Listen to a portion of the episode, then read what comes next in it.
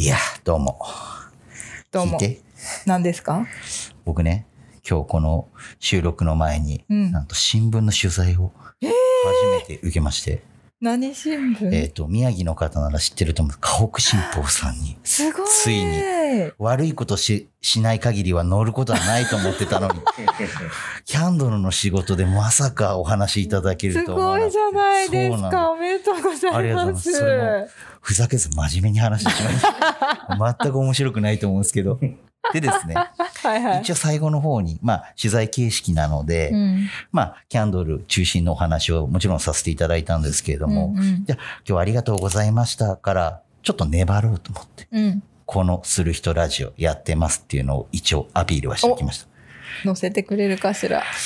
もしかしたら載せれるかもしれませんって、こう、大人の対応だったので、ちょっとわからないですけれども、ただ、一応、パーソナリティとしてはぶっ込んだよ。ああ、ありがとうございます。嬉しいです。それはもう素直に嬉しいです。でね、あの、ちょっとい、いいつ出るのかな？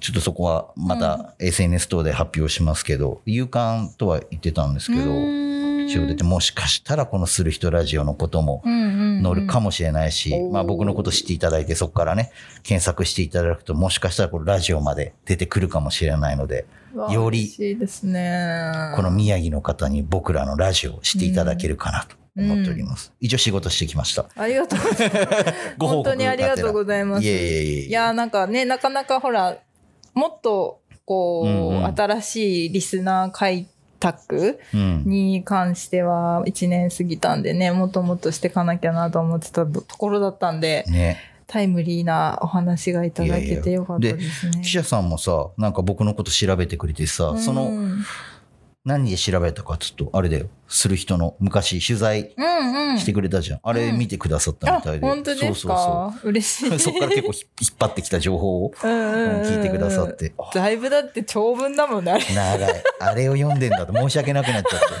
あれノーカッットだもんだってト。俺もちょっと飽きちゃったしね、あれ。自分自身でね。そうなの。まあね、もしかしたら、このラジオに関しても乗るかもしれないし、ちょっと真面目にキャンドルの話、このラジオとは違う一面を、うんあの、お話しさせていただいているので、うんぜひ見ていただければと思います。おー楽しみですね。です。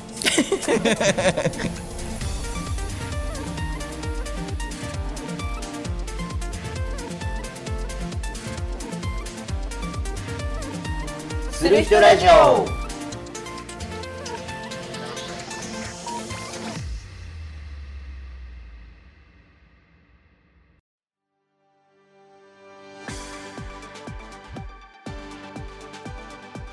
皆さんこんにちは。パーソナリティのケータキャンドルです。皆さんこんにちは。パーソナリティの白鳥ゆいです。この番組は我らが住まい仙台でよく言われる何もない街のイメージを払拭すべく本当はこんなに面白いです仙台とみんなに言ってもらうためパーソナリティとともに面白おかしくさまざまな価値観から仙台を紹介していくそんな番組でございます。いやーあっという間に涼しくなりまして。いや、本当もう10月に入って急に涼しくなって、むしろ寒いよね。朝晩。うん。僕10月の頭10月の34と栃木県のクラフト系のイベントを出展させていただいてえー。栃木県の北軽井沢っていう場所に行ってきたんだけど、うん。やっぱりもう長野寄りじゃない、うん。寒いの。うんうん短パン T シャツで宮城を出たんですよ。でつ 夕方着いて出た。寒いと思って。なんでそんな格好してたの？寒かった。寒いわ。寒かったよ。10月に短パンと T シャツって人なかなかいないよ。で一応長ズ長ズボンって今言わないのか一応。長ズボン。長ズボンも一応持ってってんだけど上着も持ってってたんだけど。で仕事の時は羽織ったけどそれでも寒かった、ね。もうちょっとフリースクラスの持っていかないとうん。結構外仕事はきつい時期かな。ちょっとそういうちょっと外のイベントを忘れてたんで。久しぶりでね。油断してしまいました。本当そうだよね。うん。暖房もう入れてます家暖房は入れてる。ああやっぱそうですよね。ほんで T シャツ。基本は T シャなんツだろうな。いやなんだろう。ちょっと僕みたいなふくよか体型な人はあるあるだと思うんですよ。あまりにも着込むすぎると汗をかく。そんでそれ冷えると風邪をひくっていうなんか 頭の悪いこの回転なんです。考えだから。だったら部屋ある程度温めて T シャツ1枚。に短パンが一番健康で過ごせる。なんだろう、ね、それがベスト。で風呂があるその皮下アイス。脂肪をもっとさ有効活用したらいいじゃん。それを使うでも僕ね外仕事が多いから、うん。やっぱりこうそのためにこう蓄えてるっていう部分があるんですそういうよことなの、はい。そそれが言い訳です。そうなうの、ん、キャンドルをキャンドルナイトの外じゃないですか、うん。ずっと火,、まあね。火をね問題なく絶やさず灯すっていうのも仕事ですから、うんだからこうです。えっとすいませんでした。そうですか。そうですそうです。風邪ひかないようにねね。ね体調管理だけね皆さんも気をつけていただいて。本当に本当に。ね、コロナもあるしインフルエンザもね流行る時期でもあるから、うんどんどんよりちょっと体調管理をね気をつけていきましょう。はーい、うん。さあでは早速なんですけれども、はいはいはい。今回ねあのゲストさんなんですけれどもお。エピソード23でご出演いただいた石巻のアパレルショアパレルネットショップビベロの今野さんのご紹介ですね、はいはいはい。えー被災した大漁旗をリメイクした東北石巻発のオリジナルブランドうん船出の田中哲太郎さんがご登場になりますよ。ね、今回もどんな話が聞けるかめっちゃ楽しみですね。ね、本当ですね。うんでは早速始めていきましょうか。はい、行きましょう。する人レディオこの番組はスルメカフェと人人の提供でお送りします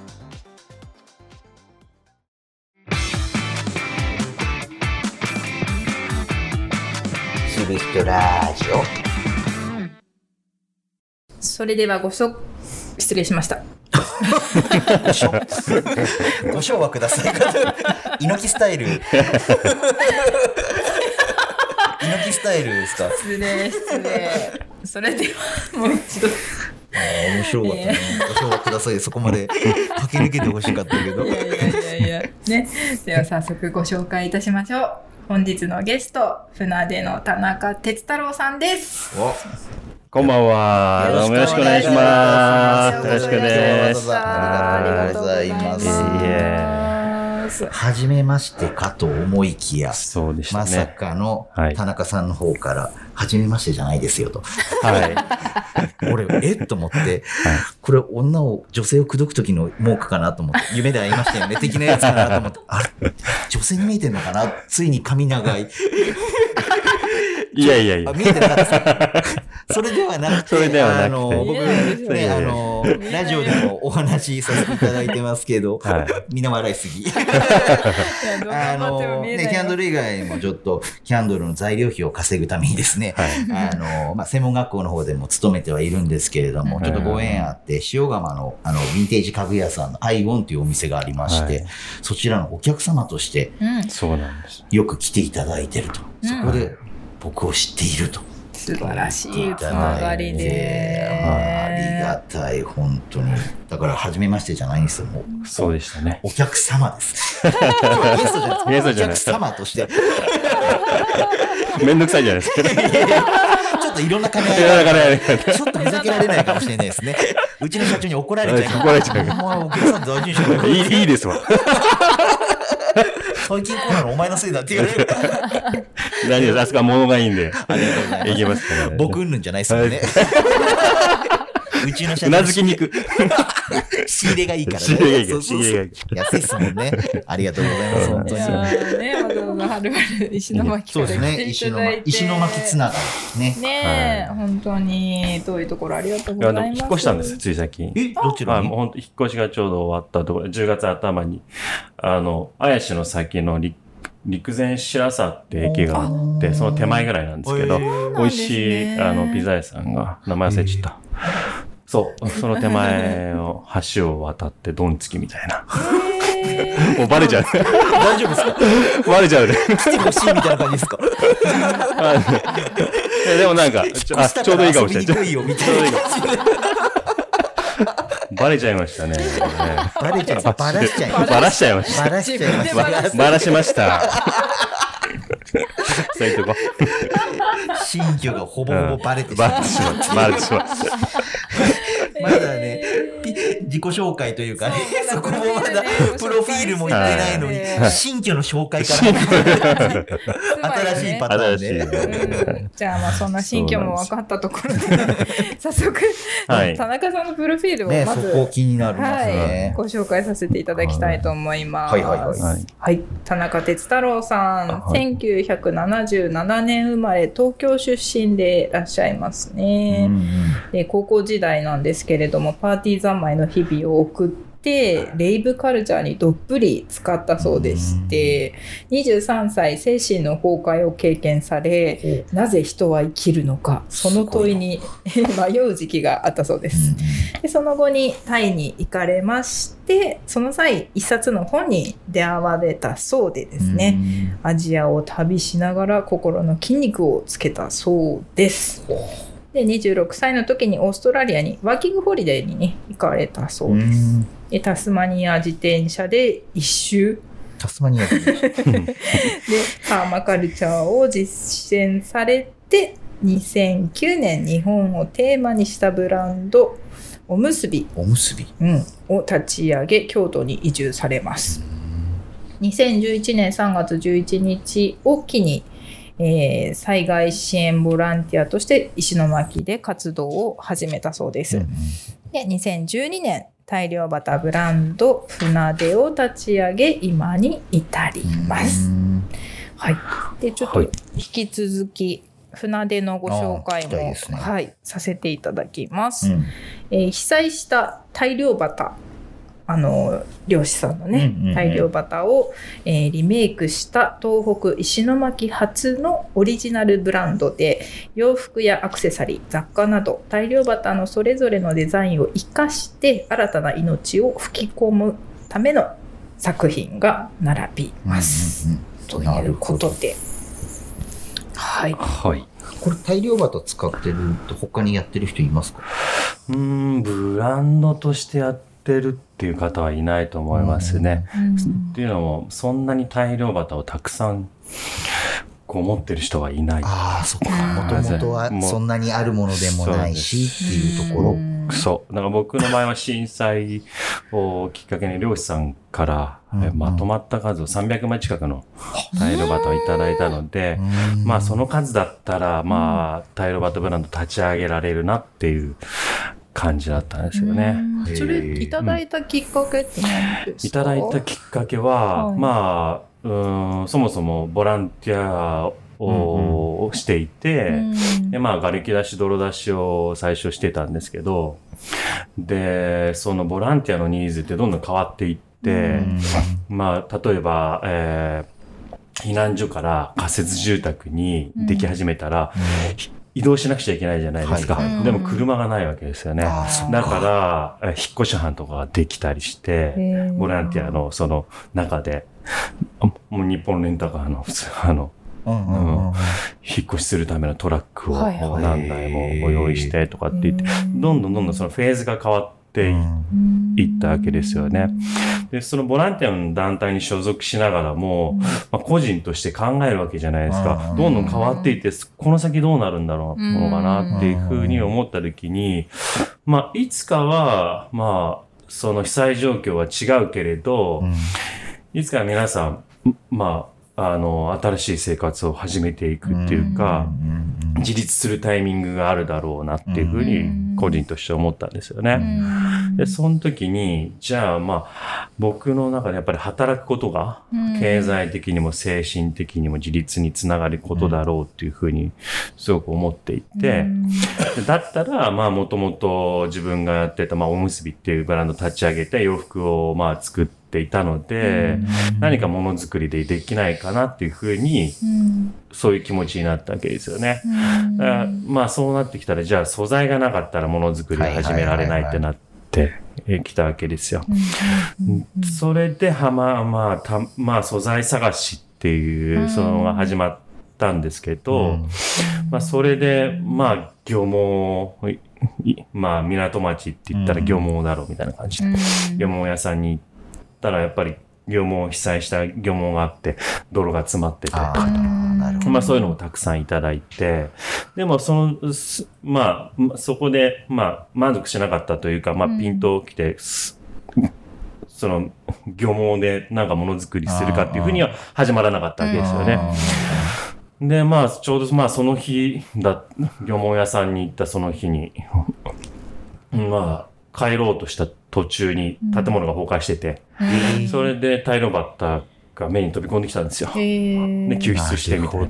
それの時ね、50万円近くのタイルバッタがあって、それをまあ持ち主さん、たまたま目の、あの、目の前に、その通りにおばちゃんが自転車で通りがかって、ん。で、あの、譲ってくださっあの、いそこの大量バッタの持ち主が分かったんですよ。連絡先知ってるっていうのを聞いて、な連絡、連絡して、で、譲ってくださったんですね。僕たち赤いビブス着て活動してたんですけど、ああいつもありがとうございますって言って言って、逆に言っていただいて、どうぞ使ってくださいみたいな感じで。そこから、まあ、漁師さんにかけ、あの、押鹿半島っていう半島の方に行って、まあ、当てもなく、とりあえず行こうって言って、ね、港町だから被災してて、タイルバッタがのどういう状態で残ってるかどうかわからないけど、とりあえず行ってみたら、まあ、漁師さんと出会って、で、タイルバッタ使ってものづくりをしたいなって話を漁師さんにしたら、その漁師さんが仲間の漁師に連絡してくれて、あそこの浜に行ってみろっつって行ったら、みんな浜、家から段ボール抱えて浜に降りてきてくれて、で、僕の目の前に段ボールを、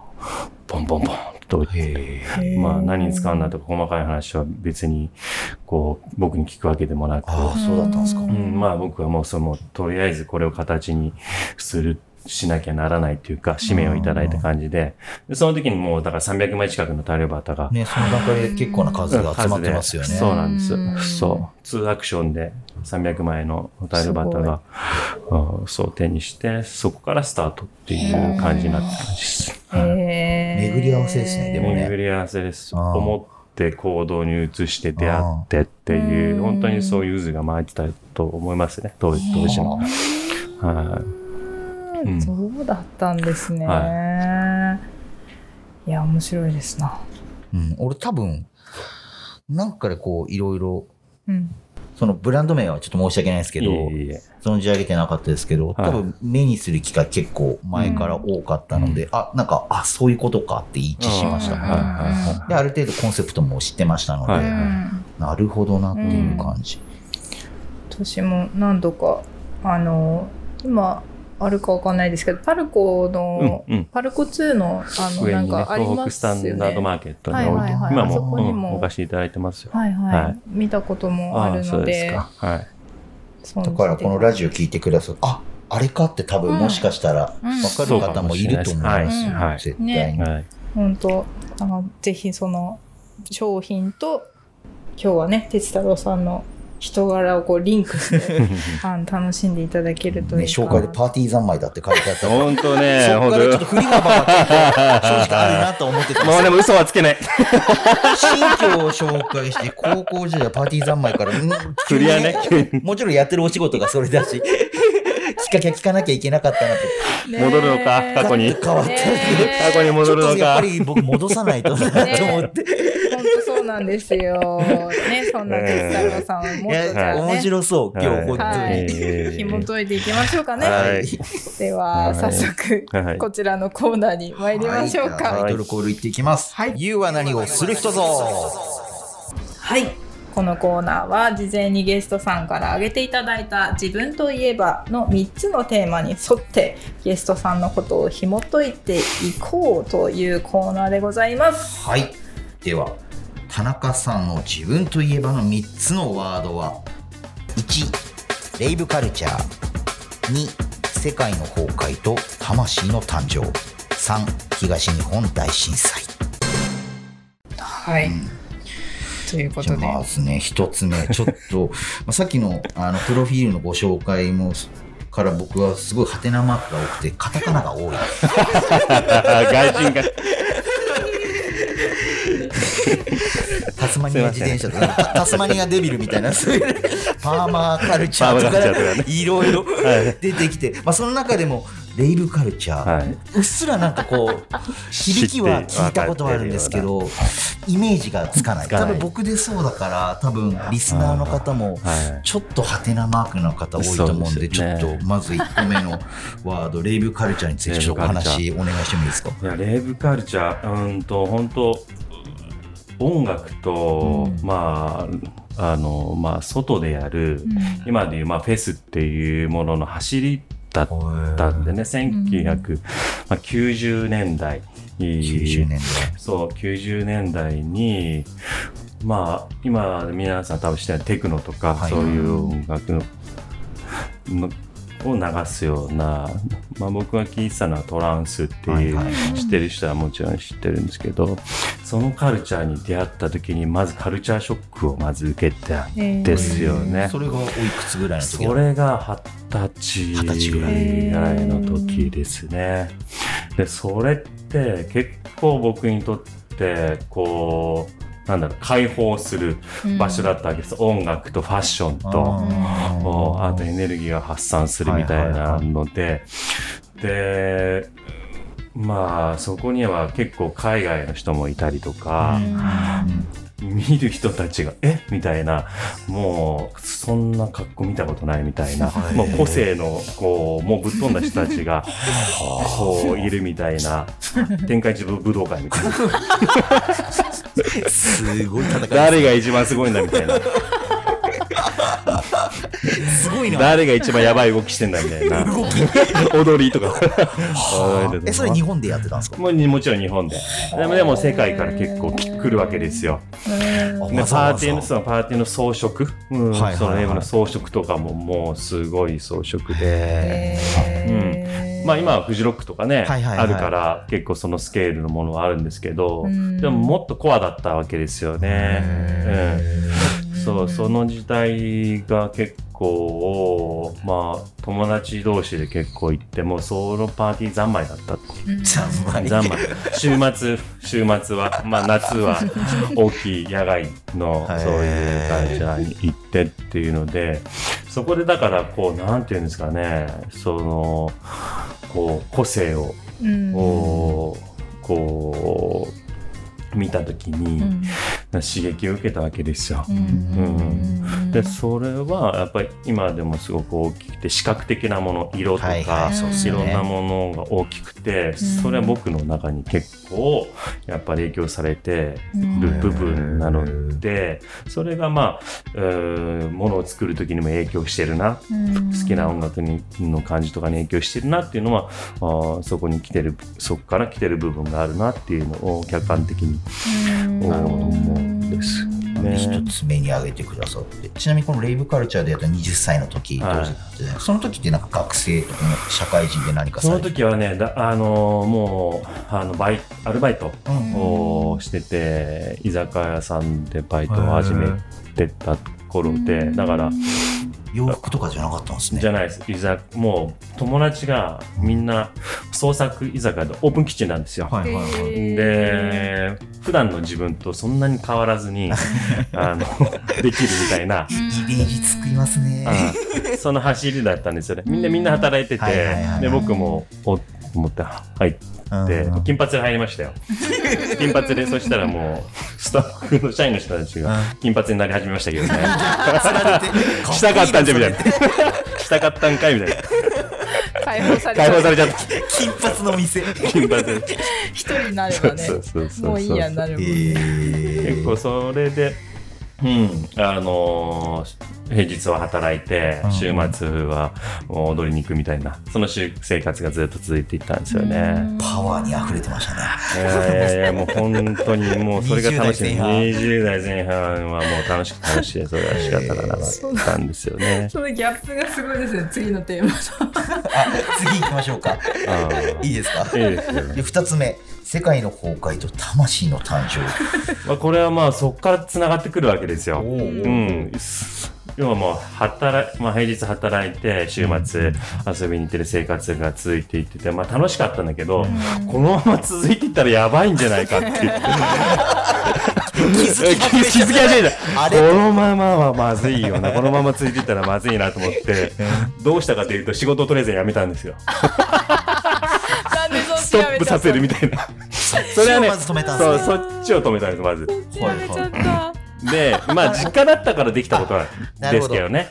そっか、それで一人暮らしだったまあ、らね甘えなんですけど、一人暮らしじゃなかったから、実家だったからできたことなんですけど、で辞めたら辞めたで、じゃあ次何しようかってなるわけですよ。うん。った時に自分好きなことは何かなとか言った時に好きなことか。いやないな。みたいな感じになっていっちゃったんですよね。あ意外となかったんですか？うん、なんかその何かやるっていう時になんか好きなことって思った時に、ん。ないなって普通に思っちゃったんですよ、はい自分の中で。ていうかそもそも何がしだから何がしたいのかっていうか何で自分は生きてるのか何のために生まれてきたのかまでだんだん言っちゃったんですよ。なんで自分はここに存在しているのかみたいなところまでそもそもの人間は何なのかみたいなところまで入っていっちゃったんですよ。うんすっごいとこまで行きましたね。で小学生の頃からうんなんか僕だけなのかわからないですけど、うんふと何これは今ここは何っていう風になったことないですか？あります私ありますよね。え。私は結構しょっちゅうあるので。それがそのままずっと続いちゃったんですよ僕の場合。普普通通はなんかご飯食べたり、せ生活がね普通の日常が始まっていったら忘れちゃうんだけど、でまた思い出すみたいなうん。白鳥さんみたいにだけどそれがずっと続いていっちゃったわけ。入り込んじゃったんですね入り込んじゃった。その沼に。そう。だからその生きる 理由が分からなくなると、これ面白いことに歩き方もおかしくなってくるんですよ。フラフラになってくるんです地に足がつかなくなって浮いてる感じになってくるんですよ。で行動意識とつやっぱ体つながってて行動理由が分からないと体が動かないんですあそういうもんなんうん、ですか？そういうもん。だからもうソファにこうポワーってなってました。よ、うん気力がなくなる感じですようん、気力ねがなくなっていて行動理由が分からなくなって、うん。そうすると世界のことが分からなくなって、まあ、世界の崩壊っていうふうに書きました、まあうん。もちろん個人のおもちろんメッセージ実際に世界が崩壊したわけじゃないからね。個人が個個人のね個人感覚ですよね。そうだからもう一気に壊れていって、うんそこに住む世界この世界に住む住人が喋ることは全部入ってこないんですよ。世界が分かんないから。ら何も入ってこない。何も入ってこないしうん。何が真実真実か分かんないから。らでそうなってくると喋ることが分かんなくなってくるんですよね。でそうするると友達と会っても普段の自分とは違うわけじゃないですか、はいはいはいはい。うん。今まで接してた今まで接してた感じ「お鉄どうしたの?」っていうふうみたいな感じになってくるわけですよ。そういうふうに思われてるのも嫌になってったらもう感じさせるのも嫌にな嫌なわけじゃない。気使わさせるのも、はいはいはい。そうすると行かなくなっていく引きこもるみたいな感じになって、俺だけなのかこの感覚はみたいな感じになるわけですよね孤独感が。まあ多分普通に病院に行ったら精神病だみたいな感じにになってたと思うんですけど、でもそういうふうには僕行かなかったけど、で僕はあのたまたまうちの母親と父親の友達がタイに行って小さい時に僕のお抱っこしてくれたことがあるよっていう。はいおばあちゃんがいつでもいらっしゃいって言ってたわよって言った母親が言ってもら言ったんですけど、もう行くってすぐ決めましたね、その時に。まあ、なんか変え、なんか変えないと動かないっていう感覚と、うんここに、東京に日本にいてもしょうがないっていう感覚が変わらないっていう。うん。ねわらにもすがる思いというか。それでタイに行ったわけですよね。うん。で、一冊の本と出会うってさっき紹介した時うん。に、それがそうで、タイにも紀ノ国屋さんがあって、ああるんですね。うん、そうそうそう。で、伊勢丹の中に紀ノ国屋があって、うん。僕あんまそういう本を読まなかったんですけど、はいはいはい。まあ、本屋さんに行ってもうだ気づいたら一冊の本だけ抱えてて、もうあんま覚えてないんですけどだけ抱えてて書いたら、うん。その書いてあることが自分が考えてたこと悩んでたことを、のなまあ内容っていうか、もう救われるような気持ちになって自分だけではないんだっていうふうに2つになったわけです。2人になったっていうか1人じゃなくなっているんだっていうふうになった時に救われてそこから少しずつまあ心は元気になっていってでも読んでても変わらないじゃないですか自分自身は。そうですよね。そう。だからそっから旅を始めましたね。タイに住んでお世話になりながらよしっつってタイからまあ旅をタイの中国内を旅してカンボジア行ったりマレーシア行ったりとかしながらうあ少しずつ本当それこそ本当に心の筋肉を徐々につけていった。まあフラフラでしたから、だからその本にで、まあ、タイに行ったこと、本に出会ったことによってね、うん。より良い方向性っていうかね、へー。糸口がこう見え始めたん見えです始ね。めた、まあ答えはなかなか出なかったんですけど、うん。でもね帰タイから帰ってきて3年。まあそれは23歳の時だったんですけど、うん。23年経ったぐらいの時に、ふとねこれは面白いことにあそんなもんないんだっていう風なの。ない。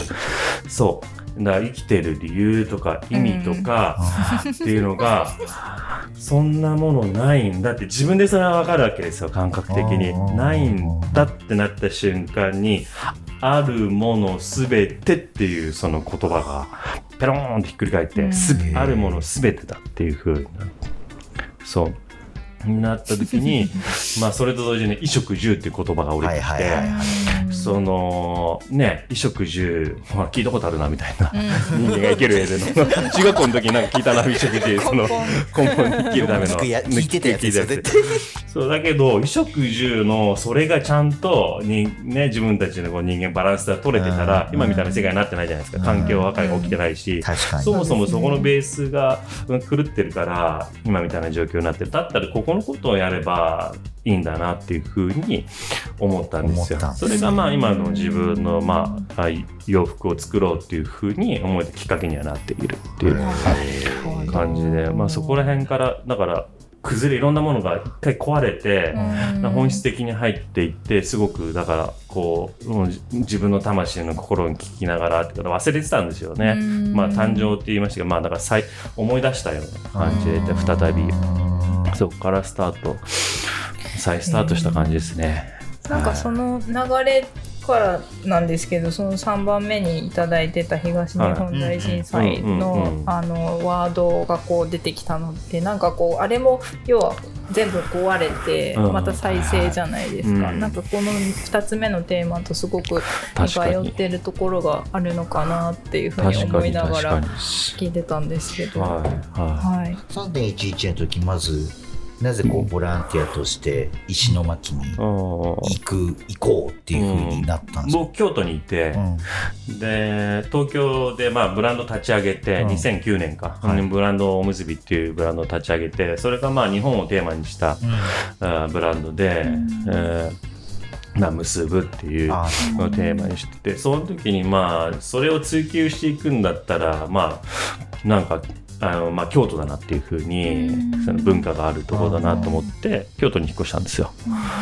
でまあこう委託先とか京都に見つけながら住み始めてでそれで2年経った時に震災が起きたんですよね。はいはいはい。で僕まあ一人だったし、うん。それでもう東京もまあ揺れて日本、僕の感じではもう日本が揺れたっていう感触があってでまあニュースを見るたびいても立ってもいらなくなってきてまあ実際にもうこれ行こうっていうふうに思ったんですよね。うん。でそれでたまたま友達がボランティアのおリーダーとして、まあ、はい。リーダー何人もいるんですけどリーダーとして石巻に行くっていう話を聞いてあじゃあ俺も行くっていうふうに決めてまあその船に乗って行ったっていう感じでそれがついたのが石巻だったっていう、うん、それはたまたま石巻だったっていう感じですよね場所が。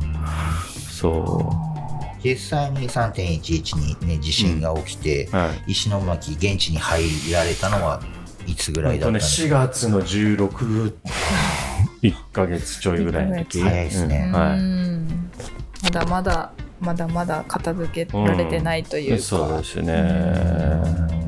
そうそう。で、先ほどね、お話も大量バターに行き着くというか、うんそうですね。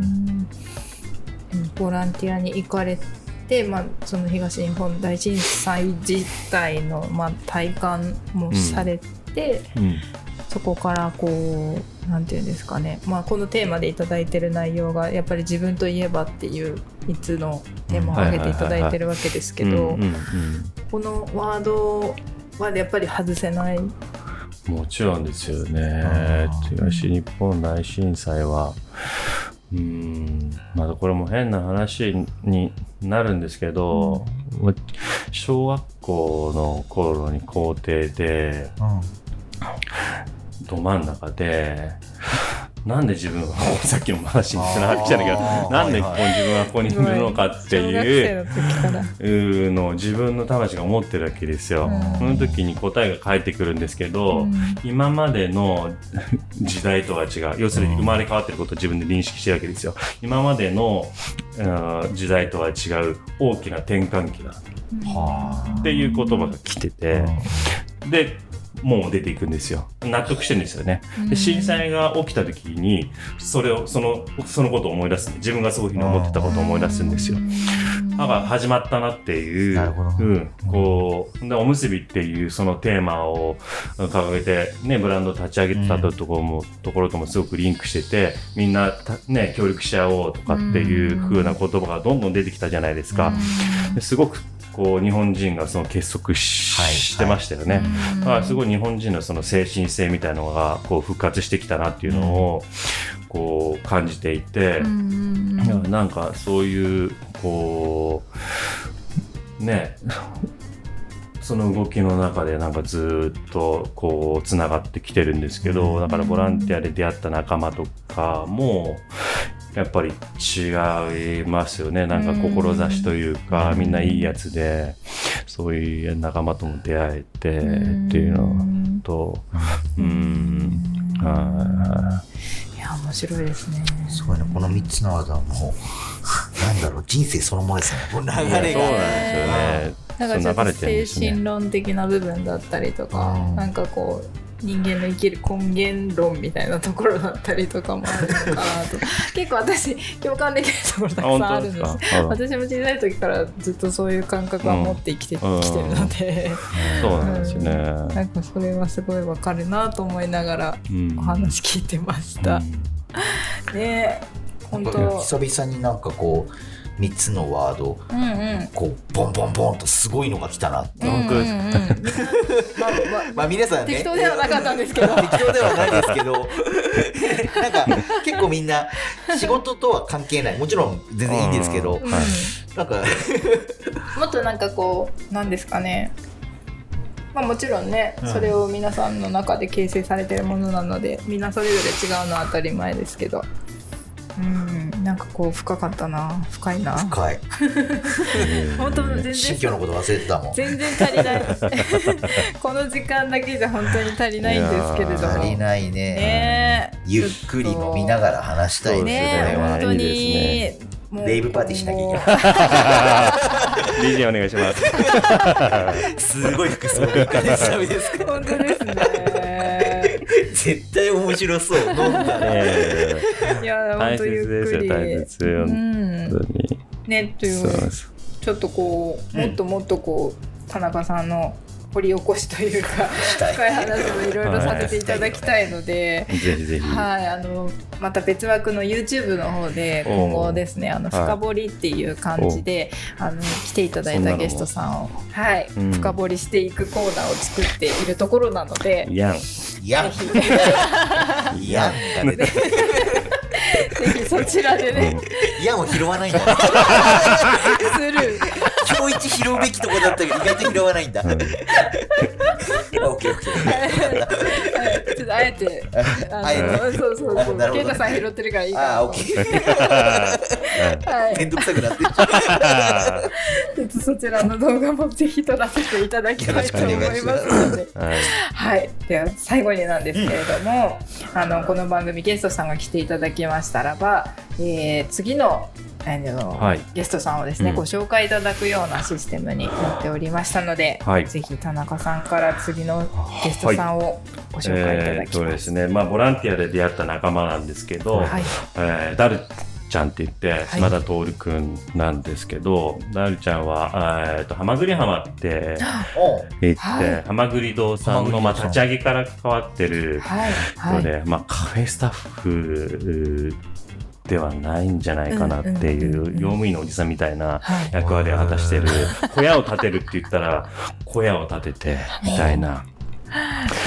で木を切るって言ったらチェーンソーで木を切ってみたいな。はその木を使ってなんか作るみたいな、何でも屋の百姓みたいなね、今の現代のスタイルはいろんなことができる人なんですけど、だから掘っても掘ってもどんどんそれこそダルちゃんも深掘りするのが面白い人だと思うんですけど、えー面白そう。まあまあこ個人で、まあ、川も鹿をね自分で猟銃の免許持ってるんで鹿取ってそれをまあ川で革製品作ったりとか、えーそういうこともされていていろいろだからいろんなことができるので結構ダルちゃんはみんなに頼りにはいはいはい。にされてる一緒の巻でも、うんうんううんん、そういう人ですね嬉しい楽しみです楽しみ。現代版百姓のなんかお おじちゃんみたいなダルちゃん。ダルちゃんダルちゃんダルちゃんね。ダルちゃん。なんでダルちゃんっていうかちょっと忘れてたかな。そこに本そ人。本人聞いてみましょう聞いてみましょう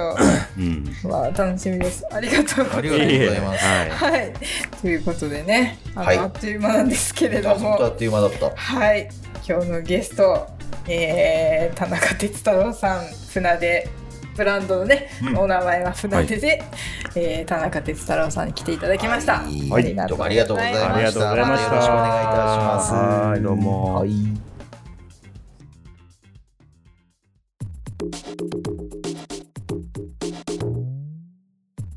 する人レディオ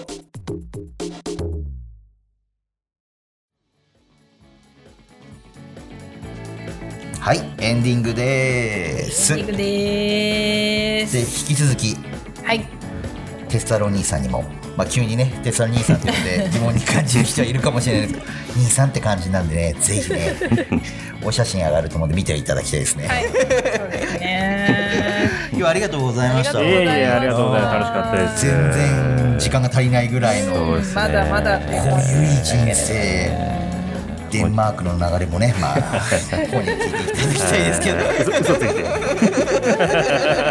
とかね、いろいろありますので聞いていただきたいですけど、どうでしたか、今日。いや楽しかったですね自分のことをねこうやって話すことってやっぱないのでうんこれでなんか聞いてねなんかどういうふうにその人が聞くかわかんないですけど なんか知ってもらうきっかけになるのはまあ嬉しいですよやっぱり。そうですね、うんぜひ商品の方もねあなんか。このあの人だみたいな風にお手に取ってもらいながらあんなあんな感じの人だったよなみたいな風にリンクさせながら手に取ってもらえるといいですよね。今日着てるのもご自身で？これは別にタイロバタじゃないですけど作ったやつですごいですねうんそれは羽織的な。和をいろ感じんなさせる。そうそういんなわせて。そうそうそうそういろんな羽織を作りたいなって思ってる感じです今それは普通に、あれですか、売ってる？うんとなんちゃんとかね結構作ったりはしてます。全然タイルバタ入れてない。でだから今度、まあ、新しくお店やろうかなと思ってるんですけど、うん。そこではもう自由にうん。タイルバタじゃないものを結構作ろうかなとか思ってる。これかっこいいですよ。本当いろいろその人にファッションみんな違うじゃないですか。違う。だけど自分のそのスタイルに羽織る羽織ってもらう感じでうん。いろんなジャンルになる感じですよね。新しいお店楽しみ。うんまた。結構飛ばしていこうかなと。自分よりね好きな今感じには僕テスタロ兄さんとははい IO のお客様とスタッフの関係性から始まりましたけど、ねはい。逆に鉄兄のお店のお客様になっちゃうかもしれないです。あらよろしくお願いいたします。大学よろしくお願いいたします。関係性が変わってまいりました。はいそんなところですね。すいません。二人がこはいう仲むつまじくなったところで、まあエンディングのコーナーに参りたいと思いますので、はいエンディングなんですけれども毎回ですね我らが、えー、名ばかりディレクターの永井今日今日は少年野球の監督みたいな。優しいトーンでそう優しい。白とベージュのギャップがね、その回の放送のまとめを行っていただいておりますので今日もよろしくお願いしお願いします。ますはいあいいんですか？しゃべりあもちろんお願いいたします。いや2000年頃にこのレイブとはいトランスっていうキーワードはうんうん一番やばい人たちなんですよ。あそうなんですか？あの一番近い。私もこの当時クラブ活動したんで、一番あの近づいちゃいけない人たち。永井さんのそのクラブ活動とはまた別なんですか？音楽的には。怖くてそっちはもう。あの多分 YouTube とかあるかもしれないけど本当にあのさっき鉄人が言ってたように。もう手続きですね。人知を超えた動きを取るんですよ。そうなんですよ。あの踊りがもうなんかえ人間なのみたいな感じな。の いたここに知ってる人が。絶対あれは近寄っちゃいけないと思って。恐そこはちょっと深掘りしないでもらった方がいいかもしれないそれぞれが検索していただければ。そうでお願いします。理解していただけはい。ればっていやーでもなんか友達にもまあそそういうのいたんですけど、うん一回その精神が崩壊というか、どん底まで落ちた人ってなんかこの年になるとすごい強いんですよね、はい。みんな本当に面白い仕事したり、うん、まあその中で沈没していっちゃった人もいなくもいなくもないんですけど でも本当にそこからわーってなんかこの40ぐらいになると活躍してる人が多くて、うん、すごいなと思ってここにもなと。うん沈没しなくてよかったです。いう感じで、うん、聞いておりました。はい。なるほど。どうした今日レイルパーティーってワード聞いたからビビっちゃったんですかなんかあんまりこう語らないなってそのいや僕は知らなかったでそのやばいとおっしゃってるいやいや本当に怖いよ。本当に怖い。本当に怖い。よくないですよラジオでそれ載せるの本当に怖い。本当に怖い、はい、野球部監督がビビっちゃってませんけど本当に怖い。怖いそうです、はい。でも、ね、当時は分からないですけど今現在はもうすごく優しい雰囲気も出てる男気がある雰囲気で、怖いってひどいな。まあ一般的なね当時の捉え方っていうのはもしかしたらそうだったかもしれないですけどね。でもねそういう人ばっかりじゃないですもんねもちろんね。そうです。そうです。そうです。そうですよね。そうです。ん。そうです。そうです。ねはい。そうです。小倉。大丈 ありがとうございます。オブラートありがとうございます。はい永井さんありがとうございました。永井さんありがとうございました。今日は静かだなと思ってたらね。今日は静かそういう理由だったんですね。動画撮りながらこう背筋伸ばして。ねなんかこの人は危ない大丈夫かしらと思ってやる気ないのかなやる気ない。違います。若干ビビビビってた。そういうことだったんですね。声が若干震えてましたもんねいや永井さんがビビることもあるんですよね。面白いねまあそんなビビった永井さんのまとめを が終わったところで、うん。あのこの番組のお知らせに移りたいと思います。はいお願いいたします。はい。この番組ではリスナーの方からの番組へのご意見ご感想そして、えーコーナーの新しいコーナーを作るなどのね、うんうん。投稿などもお待ちしております。メッセージはひとひとのホームページからする人ラジオのメールアドレスへお送りくださいメールアドレスはすべてアルファベット小文字で、する人ラジオアットマーク、アットマーク、gmail.com、する人ラジオアットマーク、gmail.com になります。そして、うん本日なんですけれども、本日からですね、からはい。新しいシステム導入が開始されました。システム えーこの度ですね、はいはい。する人ラジオ運営の応援投げ銭システムというのをですね導入させていただきました。投げ銭？はい投げ銭システム。はい。あの YouTube とかいろんな今ライブ配信うんうんご覧になられてる方ご覧あのご存知かと思うんですけれども、まあ、こういう配信系のですね、うん。えー応援も兼ねて、うん。まあ、少額からあの本当になんて言うんでしょう路上ライブの方に投げ銭するような感覚であの応援できるシステムっていうのがたくさん今あるんですね。はい。でこちらも、えーする人ラジオの方で新しくちょっと採用したというか。収入源がないっていうまあ簡単に言うとそうなんですけども、まあそうですよね。うんはい。あの編集ですとか収録全般は私一人でやっておりましてですね。あのなかなかすいません機材もね、はい。ご自身で買われて、ね。イライラしてきてしまったんいやいですね。やそういうわけじゃないんですけれども。か。もっともっとこう続けていく、うんもっともっと面白くしていくためにもですね、うん。であのたくさんのゲストさんにも来ていただきたいので、まあということも兼ねて、うん。まあ、ここはちょっとこういろいろやってみようということで、うん。この投げ銭システムを導入することを、あの開始させていただきました。はい。はい、でこちらなんですけれども、あの人人のホームページよりうん専用フォームへの、えー、と QR コードをですね、うんあの読み取っていただいて、えー携帯などからですねあの飛んでいただくこともできますしあのラジオページの方を開いていただくとあのスクロールして下の方に「する人ラジオを応援する」っていう黄色いボタンがあるのへでー。そちらからも、あのー投げ銭できるようになってます。はい、で基本的にあの応援メッセージをあの書いていただくとその文字数によって、えー、と金額がちょっと変わってくるっていうような感じの、文字数。はい、システムなので、まあ、応援メッセージをたくさんもう思いをかけていただければ金額が上がるし文字数なんだ。そうなんですでも応援じゃあ誹謗中今入る誹謗中傷とかでも ああのお金入っちゃうんですでも気持ちよくはないですね。そうですねそうです怖いシステムですね。そうですね文字数。